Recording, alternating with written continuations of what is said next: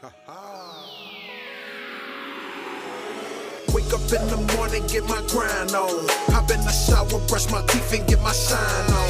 Hey, Scholar Mac, we taking trips to different time zones. I feel like ET way these bitches trying to follow home. Wake up in the morning, get my grind on.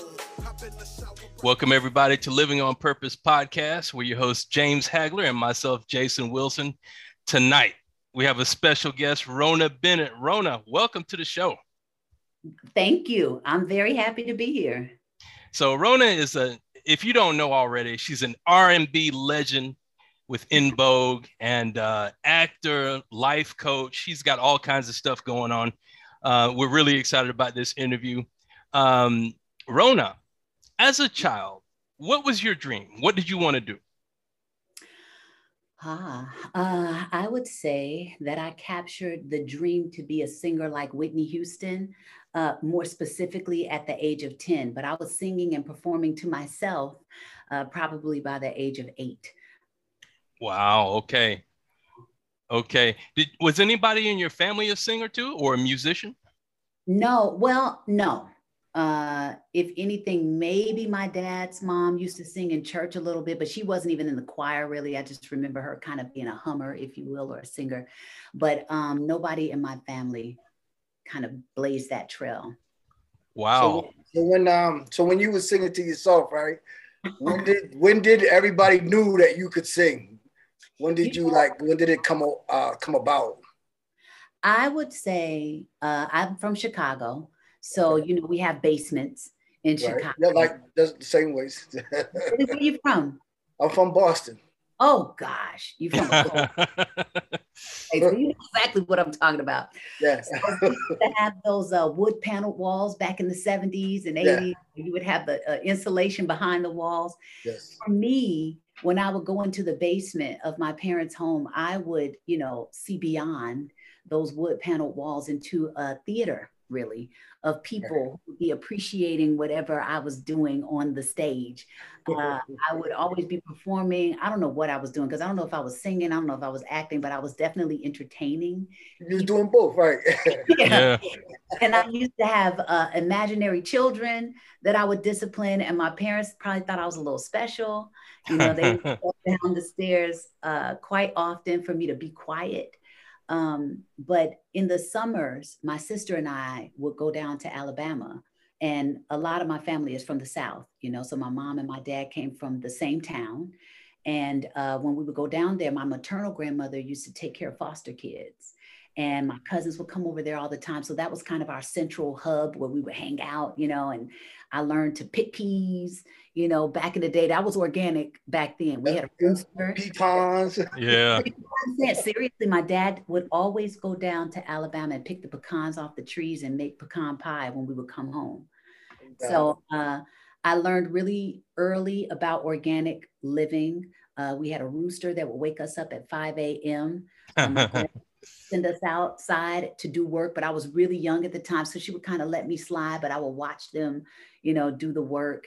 And somehow I would always end up rounding up the foster kids and my cousins to do a talent show. Hmm. And she was the one that told my parents, you know, maybe you want to pay attention to her. She's not just this loud mouth kind of wild, Right. imaginative kid. There might be something there. And that's what kind of took things off. No doubt, no, no doubt. Okay. So yeah, visualization is a powerful thing. So you were doing this as a child. Yes. Yes. Yeah, but back in the day, we all had those imaginations because we didn't have no, you know, games to play or anything like that, video games and stuff like that. So we had to use our our, our, our imaginations, you know, and you know, make up imaginary friends. I had them too, you know. No, I'm kidding. like, what was their names? Yeah, yeah. Who you talking to down there? Nobody. yeah. Yeah. For sure. So um at what age were you picked up by women's women of uh, Brewster's Place? That was after I had started to perform in the city of Chicago. So my when I first got my opportunity to perform live, it was in church. So I do have a foundation in church. I was in the children's choir.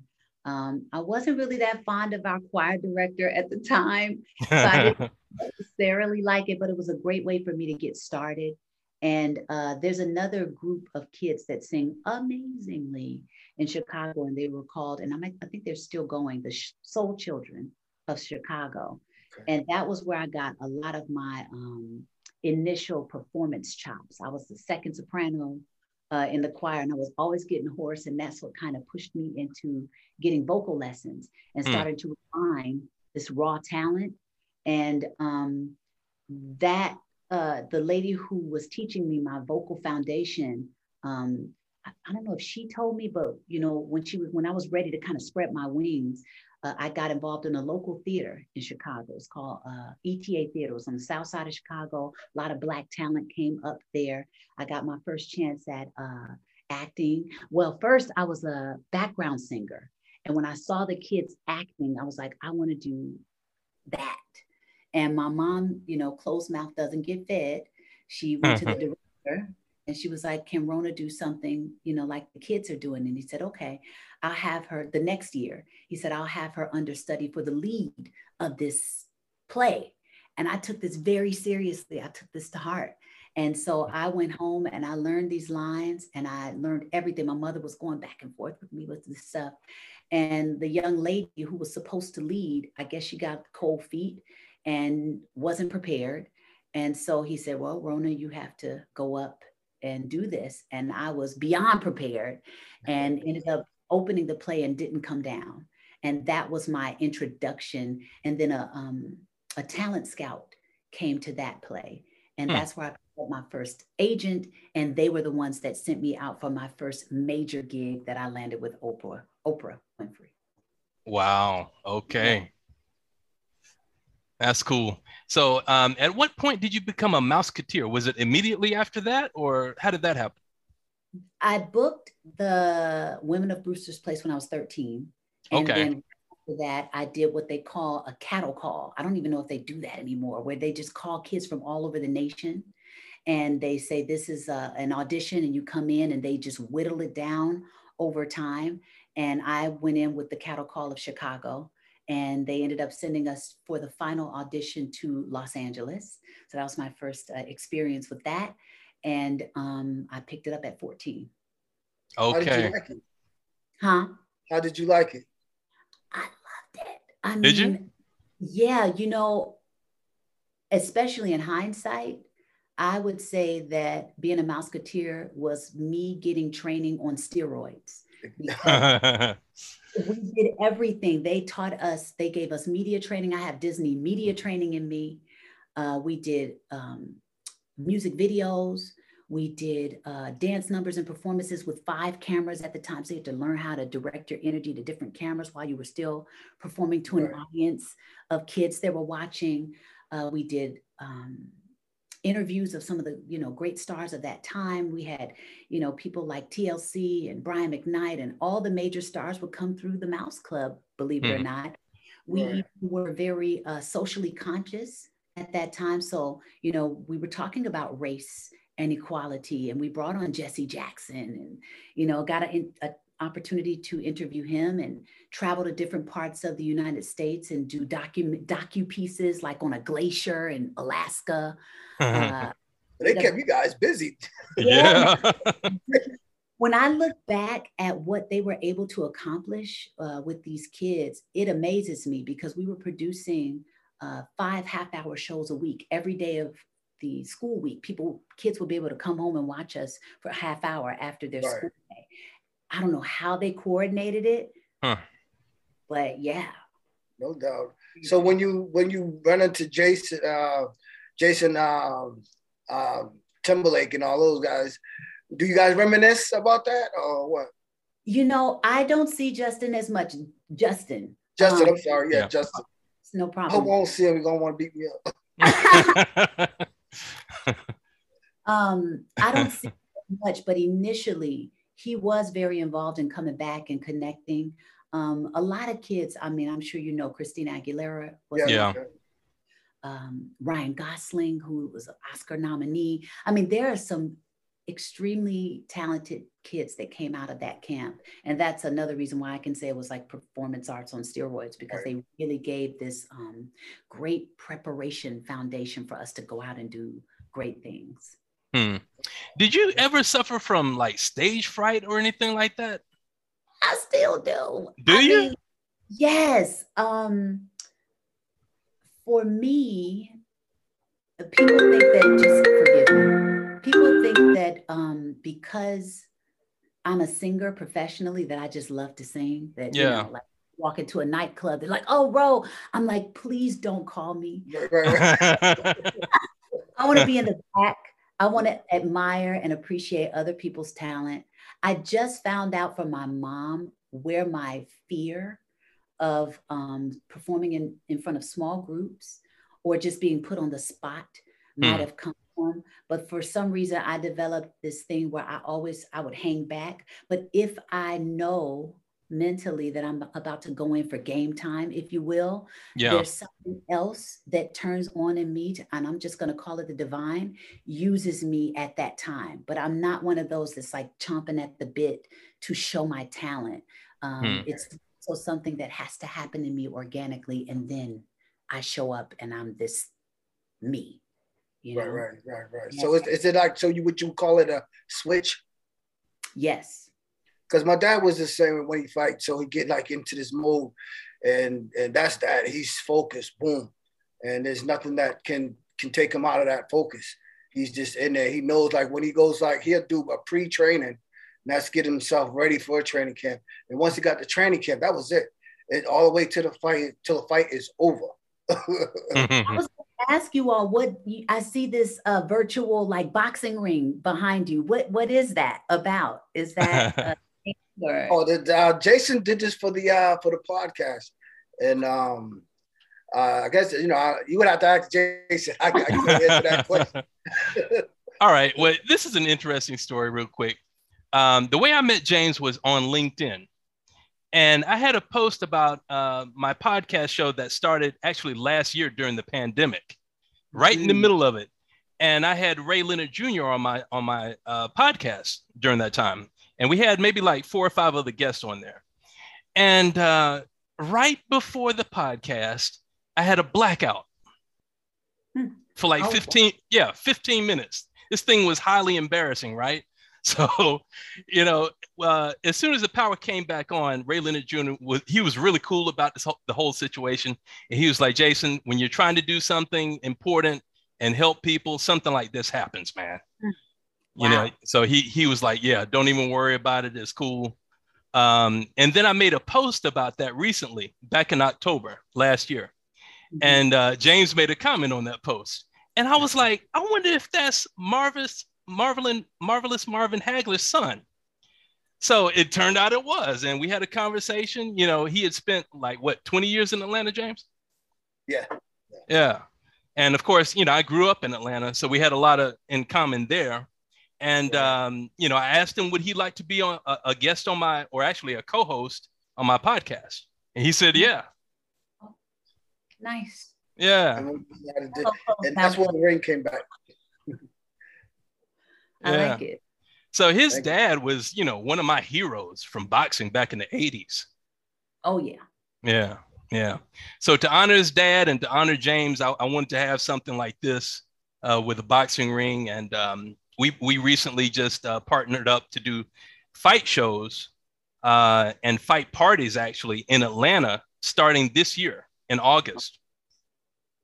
Wow. So so listen, you got to come.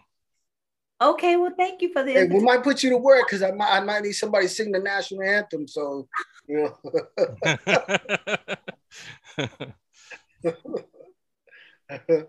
so how was it working with uh, Jamie Foxx? amazing. I mean, you both know he's like a multi-talented beast yeah. with it. Um, extremely creative.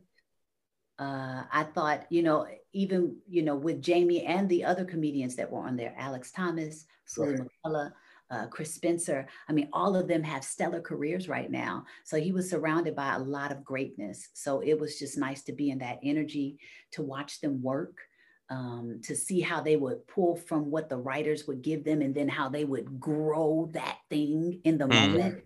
Always very powerful to watch really talented people take work and make it more. Oh, no doubt. Yeah. No doubt. I definitely agree. Yeah. Yeah. And then um, musically, um, I mean, he's he's very talented in that area too. Um, did you ever want to like collaborate with him or or other musicians during that time? Not during that time. I mean, I guess you could say that we were collaborating on the show. We did a lot of singing. Um, even years later, it seems that that particular time on the show has become kind of like a little cult classic uh, the the jingle off and um, yeah, that was the dope. That was the dopest one when you first came on there and you guys was battling. That was one of my favorites. Uh, I love that one. yeah, it's fun. And now that I look back on it, I, I, it warms my heart that it has become what it's become because kids grew up with that. Now they're like in their 20s and 30s and they're still, you know, repeating back these things. And they've always wanted us to um, record this song. It was like a half song that Jamie wrote. Uh, right. If I'm not at home, leave a message for me. People okay. would love for that to be like a real song. So if I ever did collaborate with Jamie, I would probably want to go ahead and make that a real song. No doubt. No okay. doubt. That'd be dope. That would be dope. Yeah. No doubt. But is is there anybody else now that you would want to collaborate with? Real talk. I love El Do you? It's like super classic, even with the ladies in Vogue. We for our pregame warm up, you know, before we do shows, uh, we always have like a playlist of music that when we're doing our makeup and we're just having conversations, we want to have playing in the background. And one of our staple albums is his Second Chance album from 2010. So if you don't have it, I highly recommend that you pick it up. I think he's like one of the melody kings. You uh-huh. know, he has a way to um, move the spirit with the way that he plays chords. And then, mm. of course, you know, he has a very unique sound. DeBarge had a very unique sound, one of my favorite groups of all time. So honestly, he would be one of the people I would want to collaborate with. Yeah, very talented uh, musician, songwriter, everything. Mm-hmm, mm-hmm. Yeah. Okay, now En Vogue, how did that whole group come about with you uh, involved in it? Um, at the time, I was pursuing a solo career. So I had worked with Rodney Jerkins, uh, who was a prodigy at the time. He was working on everybody's stuff. He was doing uh, Whitney's My Love Is Your Love project. He did Destiny's Child Save My Name. He was working with everybody. He did Michael's Invincible project. Um, hmm. I had had that tenure and I was kind of in a space where I w- I wasn't sure where I was going next but I was still focused on a solo career. But one of my Mouseketeer brothers, uh, Ricky, um, who is another exceptionally talented person, Latin Grammy Award winning, like killing it, FIFA, you know, all of that stuff. Um, he called me in to do a demo for a record that he was producing with another guy. And when I finished, the other gentleman was like, I don't know if you would be interested in something like this, but En Vogue is looking for another member. Hmm. And I would not have even that thought would never have entered my mind. One, that I would be in a group, but also that I would be with such a legendary group like En Vogue. Yeah. Um, but they did decide to, I said, well, I don't know, maybe, you know, and they introduced me to one of the founders of the group, Denzil Foster. And so he came in, he listened to my stuff that I did with Rodney, and I'm also a songwriter. So he was listening to some of my stuff as a songwriter. And Denny has a really interesting way of knowing because he they structured the vocals for uh, En Vogue, so they understand how to use their strengths. Mm-hmm. And so I guess he felt like I would be a good fit for them based on what he was hearing. And so he said he wanted me to go up and meet them in the Bay. At the time, it was just Cindy and Terry, who it is currently now. Right. But uh, I went up and met them. We sat in the studio. They listened to my work, and that was it. It just seemed to uh, Jill so feels a bit divine, like Spirit already had it in mind. I we were all just kind of catching up to it. I don't know. Hmm. That's interesting. Mm-hmm. So, um, I mean, are you guys friends? Do you guys get along? Do you fight? that's, that's one of the things I can appreciate about our configuration. Um, somehow, some way, we have found a way to respect one another in our differences uh, keep a collective vision together. Even if you know like that's the thing about groups to me is that everybody's not necessarily going to be on the same page yeah. maybe they think it can go or where they want it to go. Um, maybe even the type of music you want to produce how soon you want to accomplish something. But if you can find a way to respect where everybody is and just kind of hang back and let a collective vision come together it can work I have not, I've been working with them off and on since 2003. So uh, there's a time, there's twice that the original members tried to come back and, you know, see what could happen. But right. Whatever, it didn't happen. And I've always just kind of been there. And mm. so we are almost 20 years later. Yeah. You- it's like a team effort though, you know? you know, most groups is, you know, that's what that's how I see it. It's it's a team effort. You guys come together, you get you do what you have to do, make the song, go out there, do the concerts, do what you have to do, get it yeah. done. You know what I mean? Because if if because once it's not I, it's all of y'all. You know. Mm. Yes, yes, yes, yes. And that was one of the things that I wanted to do too, coming into such a um, a legendary um, brand. Yes is a legendary brand. Um, It's not. It's the sum of all of its part. It's not just one person that makes the group what it is. It's all of it. Even the producers and yeah, yeah. You know, and Tommy, they created the sound, and you know mm. everybody plays a role. And so I just wanted to keep with the integrity of what En Vogue was about. How can I contribute and bring my authenticity to what is already there? Hmm. Like creative wise, do you guys ever clash with that? I mean, everybody in the group is so talented how do you blend that together and you know not have any differences i mean that's got to be difficult you know what's interesting to me and this is a credit to terry and cindy um, they really respect tommy and denny who hmm. created you know founded the group and they trust their direction they even trusted Denny bringing me into the fold. They're like, if Denny's giving her the stamp of approval, there's got to be something about this young lady that makes him feel like it fits with the initial, I guess, um, idea of what En Vogue is about. And so, um, even though we have worked with other producers over time, they still go back to Denny and Tommy hmm. um, to the, the, the thread of what makes En Vogue En Vogue present. And so that I think removes our little personal egos out of the way because it's like, well, what do you think, Denny and Tommy? You know, mm. um, and not say that they can't think for themselves. Uh, we all have it's our, like the referee though, like yeah, and you respect the job of the referee. You're like, I might not agree with the call you just made on the court. you know what I'm saying? But it's a part of the game. And because I can keep the bigger picture in mind, I'm able to still play. Exactly. Right. Yeah. Okay, so where do you pref- uh, prefer to perform? In the United States or in Europe? All. However, that's a good answer.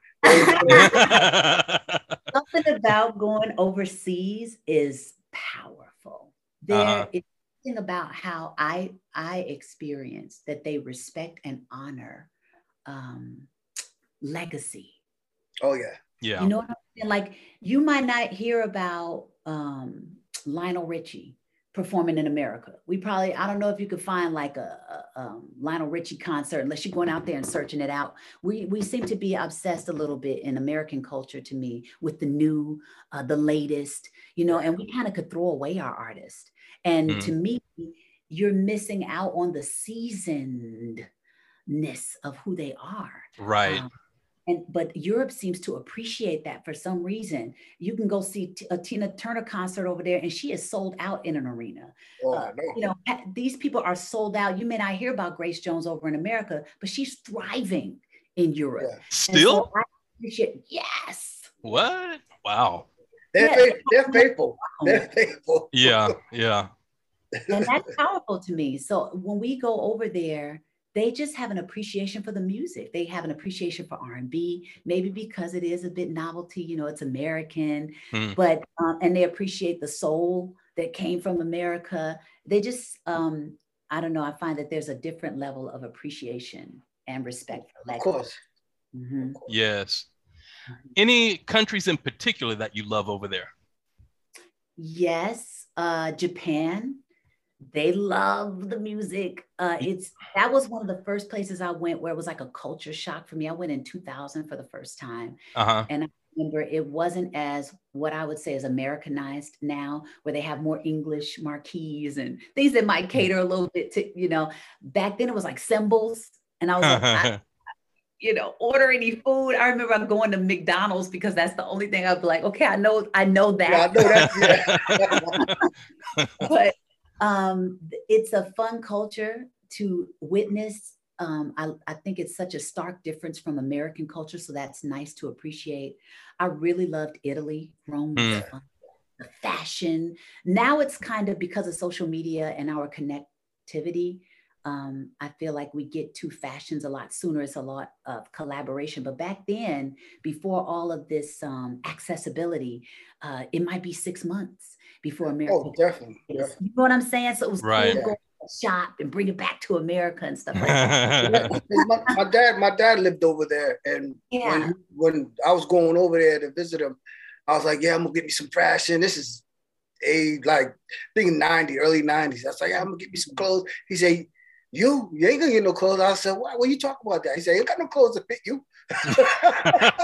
It's really small, right? I said, "What?" I was gonna get some Girbaud jeans. He was like, "You ain't gonna find that in your size." No, then you probably know, James, like the food portions and size, Oh, how they eat in Europe, it's very different from America. Oh yeah, yeah. and they got and, and they have a siesta time. That was crazy. I was like a siesta every day. He said "Hey, we're, we're going to leave. We'll come back at I think it was four o'clock or two o'clock. They shut down for four hours and they go all night. yeah. Amazing. And that was another place I love, Spain. Uh-huh. That's another of Yeah. favorite places to visit. Um, there's just a different, um, hmm, I don't know, kind of respect for living, right? They pause. Um, you know, dinner could be three hours in Europe and they don't think twice about it. We're so quick. We want the food now. They don't really return a lot of stuff. You know, I remember over here, we're like, I don't want it. Oh, this yeah, yeah, yeah. it's different. Yeah. Yeah, it is. It is. yeah. Now, would you live over there? Mm, I don't, not now, but maybe in my whatever could be considered retirement years, uh, Mhm. depending on the type of environment it is. A lot of things have changed with this COVID. Yeah. Oh yeah. Yeah. Yeah. Uh, so I don't have the same affinity to going over there like I would have chosen uh, Italy or Spain as a spot that I would do. But uh, a lot of things have changed now. So I don't know. Hmm. Yeah. Now, Rona, um, what was your motivation for being a life coach? Oh wow. Um, huh. Well, okay. So uh, over a decade now, uh, I remember I used to give advice to people, you know, whether it be family, friends, or a stranger, and they would tell me that I kind of had a knack for it. You know, I might create breakthrough for someone in the moment. Hmm. And so at one point, I was like, you know, it'd be kind of cool to be a life coach. It wasn't as popular as it is now, but I was aware of that vocation and um, nothing really pushed me to put real structure behind it. It was just like a fleeting desire. But uh, after being in En Vogue, and the second time that uh, the original members decided to come back together, at that time I was a bit complacent. I had gotten comfortable, right? And I got from a lot of the things that made me successful in the first place. So, for example, in my early 20s, especially, I remember uh, learning about things like the law of attraction and meditation, visualization. Um, probably around 18, uh, I was I was diving deep into stuff like this. And then Hmm. when I hit 20, I was uh, very disciplined. Um, now I've been very disciplined throughout my career. My parents were thoroughbreds. My mom worked in the government for like 43 years. My dad worked for a construction company for like 30 some odd years. So they were Hmm. very consistent people. Uh, my parents got up early in the morning. Um, I- Oh I yeah. witnessed a level of uh, consistency and commitment. So I did have a natural um, affinity to structure and discipline. After about this five years of time, I got a little complacent. So I stopped visualizing. I used to wake up every morning, um, going, you know, used to do color therapy. I would bring in colors, you know, that would mean certain things. And then boom, vision. And I would see myself, you know, performing in front of arenas, uh, hmm. performing mm. in crowds. It wasn't happening yet, but I would see it every day. Boom, vision, right? Mm. So then I was experiencing some of that manifestation, obviously, with the group. Um, but when they came back, I had gotten away from a lot of those practices. I wasn't planting seeds, watering them with my attention. Mm-hmm. Um, you know, I was still disciplined in my physical self because En Vogue is about that. They represent a certain kind of discipline. Right. Um, but for me, my practices were kind of, you know, like that. And so when that happened, um, I was like, whoa, I'm, I have not been nurturing relationships. You know how they say your network is your net worth. Yeah. Um, I hadn't been, you know, out on the um, grind, if you will, auditioning or anything like that. I was just working. And so uh, I was looking at a drought. You know, I didn't, I was like, what am I doing right now? um, after maybe a year of trying to figure out what that was, I was not making money. Okay. So eventually mm. that's going to start running out. Whatever your little savings are, yeah. to start running out. Right. And I had to start seriously considering am I looking at a new career? Because all the doors of opportunity that I was trying to push open would not budge. Hmm. It, like, I didn't even know, I, almost felt like I was starting over, um, looking for an agent. I was like, how do we, where are we right now? And, and right, right right? And our entertainment industry, I feel, is one of the most risky businesses in that we're very vulnerable to tech, technological advances.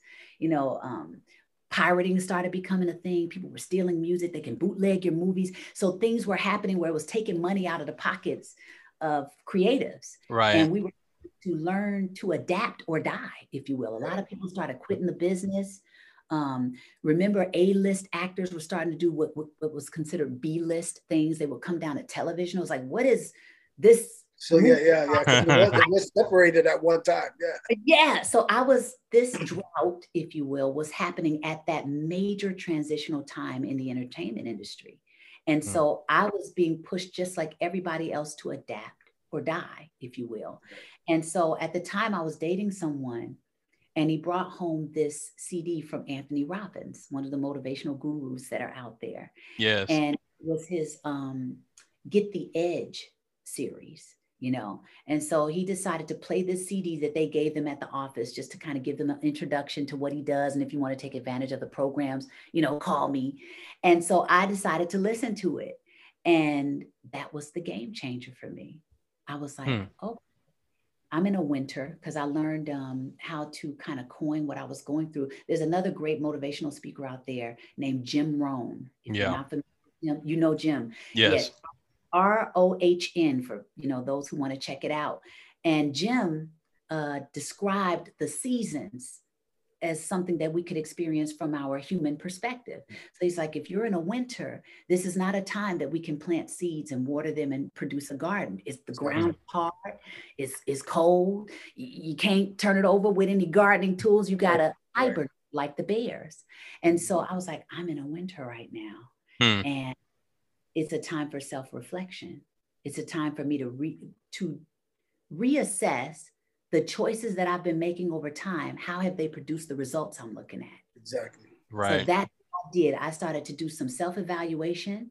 And then I was like, I got to change my habits. I got to, one, now before I was unconsciously creating success, I was just, I had good work ethic. I was like a workhorse like my parents. I learned this great foundational disciplines from the Disney, you know, from being a Disney kid, if you will. All these things I had picked all these up. skills. All these skills, right?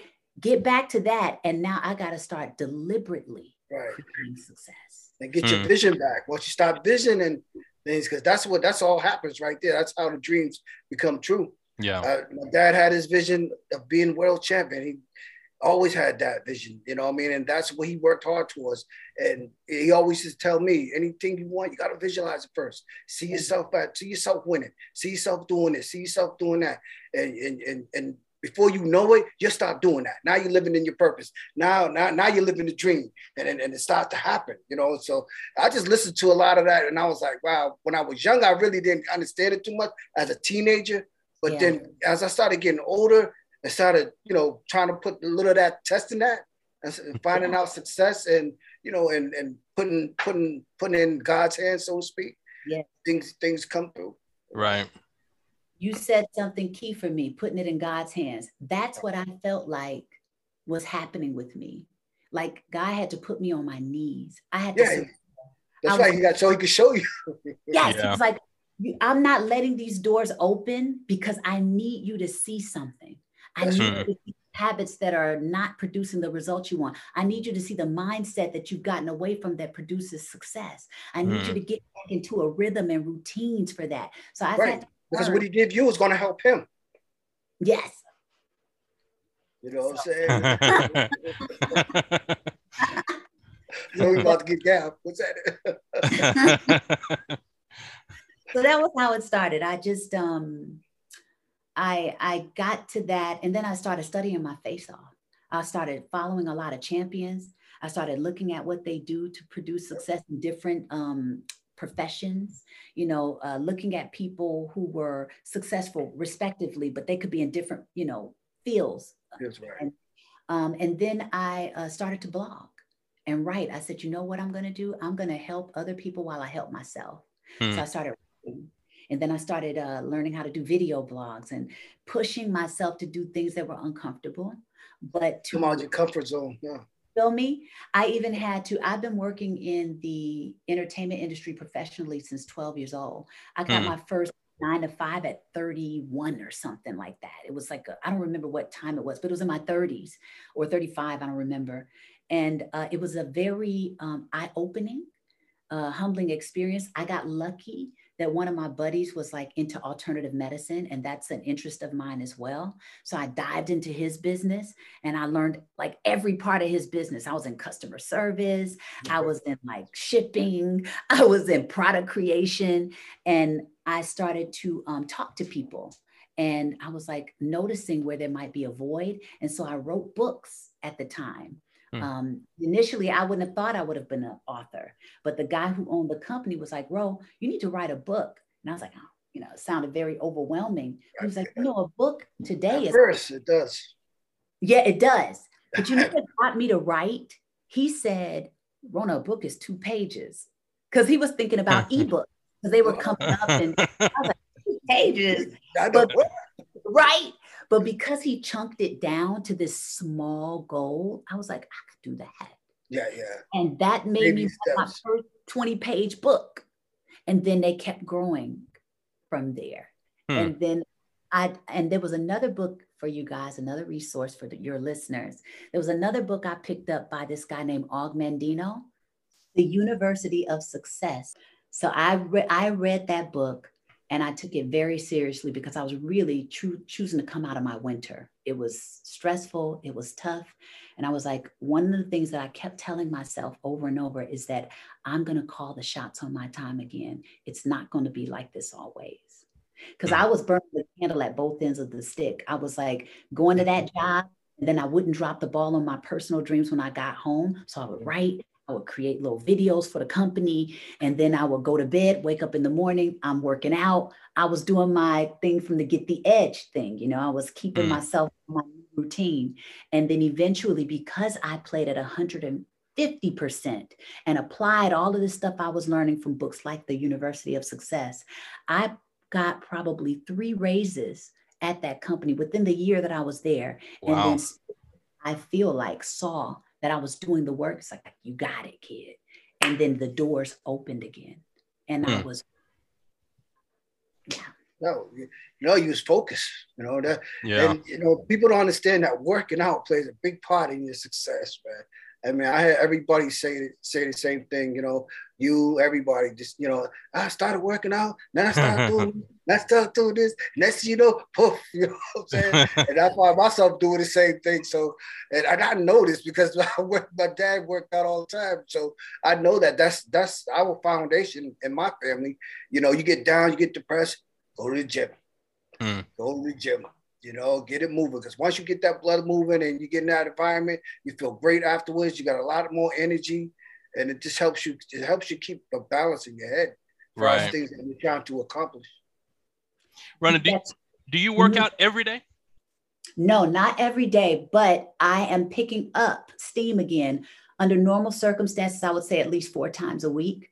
Um, but I am starting to do uh, like natural calisthenics. So there's something that I started when I would do some of my little Instagram podcasts, like 33, 33, 33. So it's like 33 push ups, 33 jump squats, 33 sit ups. So it's always something that you can do to slide it in for Uh-huh. that mental toughness, mental Exactly. resilience, and physical, you know, Right. Yeah, you don't have to spend 30, 30 days on it, you know, just go all these hours, just just get it in. It could be 10 minutes, two, two seconds. As long as you get it in, you feel like, you know, you're like, okay, I accomplished something. I got something done. Now let's let's do the next step.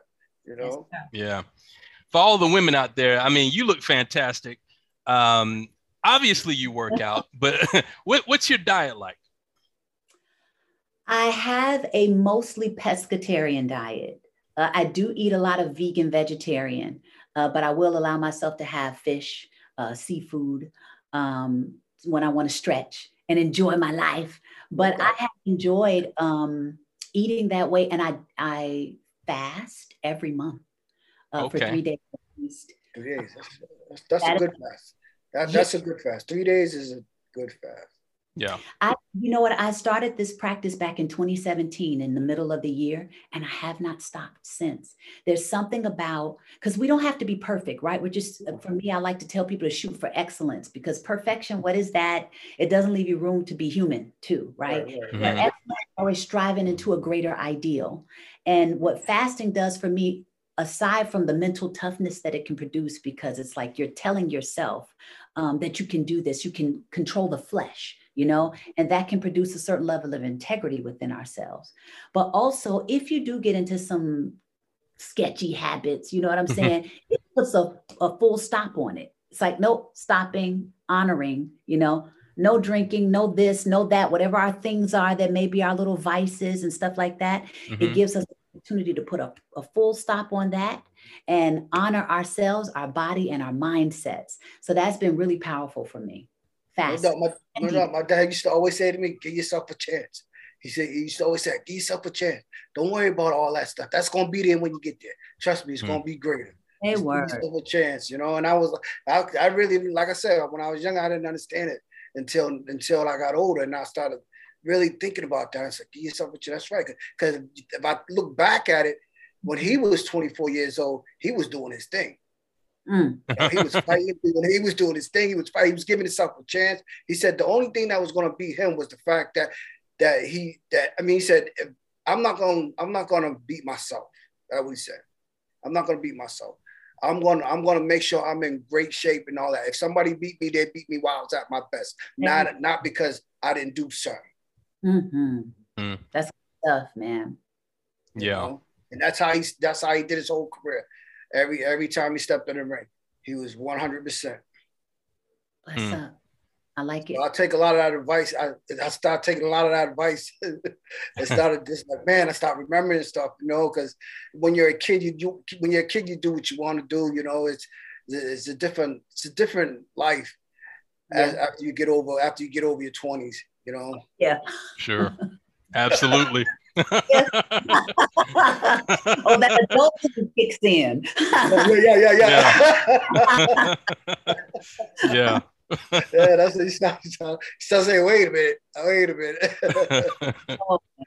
no doubt. so, Rona, with your life coaching, uh, are you still doing retreats? I am. I have a life coaching school, uh, Personal Power University. It started in 2016 Uh-huh. and still going strong. I'm, I just uh, started the next round of transformation. They last for three months, 12 weeks, uh, two Tuesdays ago. So um, I got a new round of students and we're walking together to see what kind of breakthroughs we can get. Nice. Mhm. So is it something like life management skills too? Is is, are, uh, is being taught as well? Yeah, you know, I believe uh, and notice through my own life experience and other people's experiences that success is not about just acquiring things, right? It's about a holistic approach to it mental um, health, physical health, spiritual health, um, mm. emotional intelligence and health. And so that is what I help people to do is to uh, walk. Uh, we go through limiting beliefs, you know, somebody else's approval in the way of your dreams. What does being creative really mean and allowing that to show up for you personally and in your professional life because you're operating in your, in your authenticity. We talk about energy drainers. We talk about unmet needs, which a lot of people have. They don't realize it, keeps them from living from deeper places like their purpose and their values. We mm. talk about value system, how just getting that on deck and operating from that space can improve the quality of your life, your connections, your being, your doing, your thinking, your everything. Uh, we talk about emotional stuff, and I save that for the latter end of the program because by then I normally have been able to build good rapport with the people that I have right. so they can trust me with their stuff. Exactly. That's what I was Feel me? Look under the hood now and let's see the inner workings that could be posing a block to your prosperity. So if you have some shame that you're carrying, you think you can hide it and repress it, it's probably repressing other things in your life. It, you know, you might be trying to repress anger, but you don't realize you're also repressing your creativity. Mm. You know, so we do shadow work and um, we talk about letting go, whether it's an ideology or a person or a thing or a situation. So it's a it's a holistic approach to success at Personal Power University. That's wonderful. Thank you. It's been very rewarding for me. That's my heart work. You know, other yeah. than entertaining, that's that's my heart work. Right, no doubt. Yeah. Awesome. Rona, this has been a pleasure. I mean, we got to have her back, right, James? I mean, yeah, no doubt. It was, it was I'm learning a whole lot. She yeah, me ready to talk. yeah, Rona, we got to have a part two now. Come on. this has been really great. I love uh, being able to dig in both of your stories, James. Jason, this has been great. Thank you for having me. You're welcome. Oh, no, no, our pleasure. Our pleasure. Our pleasure. When, when, Jason told me who you were, I, I, knew from En Vogue, right? But I kept looking at your post and I was like, oh, some way I, I just couldn't put my finger on it. And then before you came on, and I was like, she was on the Jamie Foxx show. So I'm talking. and Jason's like, yes. And I was like, oh, she was the one that would give Jamie a hard time and and and and and, and battle Jamie, right? he was like, yeah. And I was like, wow, because when I was when my father passed last year in March, I had to go up to uh, Boston and I stayed at a friend's house, and you know I was a little bit depressed and stuff. So I, on he didn't have no cable. So I had to watch regular TV. And every time I think at 11 o'clock, the Jamie, the Jamie Foxx show come on, and I watched all the episodes right until I mean I think it went off at seven at night. I stopped from eleven to seven. just all this show, man. It was just nice. This is this is uh this is this is a pleasure right here. Yeah, yeah. great to meet you. It's a pleasure to meet you too. Thank you. Always great to talk to you, Rona. I mean, yeah. Yes, from the heart. Rona, how can people find you on social media? Well, you can, of course, go to my turnstile. That's ronabennett.com. You'll get all my handles there. But if you are an Instagram person, I am official Miss R&B, and that's M-I-S-S-R, the letter N and B, uh, Miss R&B on Twitter. And then I think, even though I have a fan page, I'm more active on my main page on Facebook, and that's Rona Bennett 7. So. Okay. And for En Vogue fans, I'm sorry, go ahead. Music you can go to En Vogue Music for all of our stuff. So that's Facebook, Instagram, Twitter. Okay, great. And what are, you, and what are uh, the names of your books and where can you find them? You can find them on my website. I have five mini books uh, that I've uh, authored, and I'm getting ready to come out with my.